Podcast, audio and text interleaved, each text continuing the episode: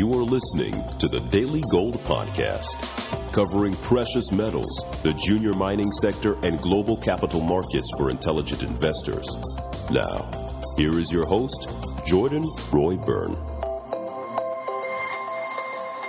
Why are gold and silver correcting and trading well off their highs, yet inflation statistics are hitting multi year highs? The market is a discounting mechanism. It looks forward, it anticipates, it discounts. The market usually focuses six to nine months ahead of the news. Economic data and economic news, these are some of the worst lagging indicators for market action and market performance. Anyone who has followed markets for a considerable length of time can recall economic data being at its worst right when the stock market usually bottoms.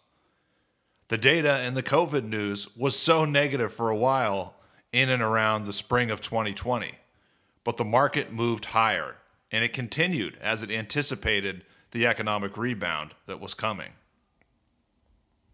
Market based indicators of inflation have all peaked Gold peaked in August 2020, 17 months ago.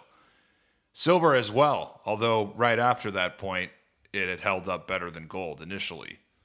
The gold to silver ratio, an indicator of rising inflation if it is declining, bottomed at the end of January, 11 months ago. Then copper peaked in May, some seven months ago. The US dollar put in a double bottom with the second low in May. Oil may have peaked in October. Do you get the picture? The market is telling us the rate of inflation has peaked.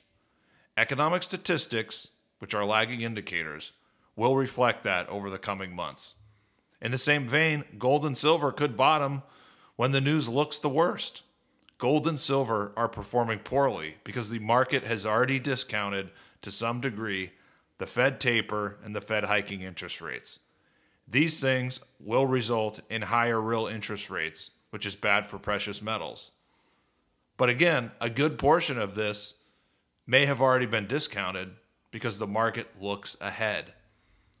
The market is signaling that the first rate hike will be in March or May. Fed funds futures today showed a 53% chance of a hike in March and a 67.5% chance of a hike in May. History reveals that gold and silver rebound strongly after the first rate hike in a new hike cycle. That is the coming catalyst for precious metals in 2022. It's not going to be inflation or a huge market meltdown, at least not in 2022.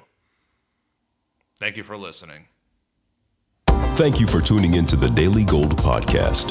For more interviews, editorials, and analysis, log on to thedailygold.com. And for premium coverage of precious metals and the best junior mining companies, visit thedailygold.com forward slash premium.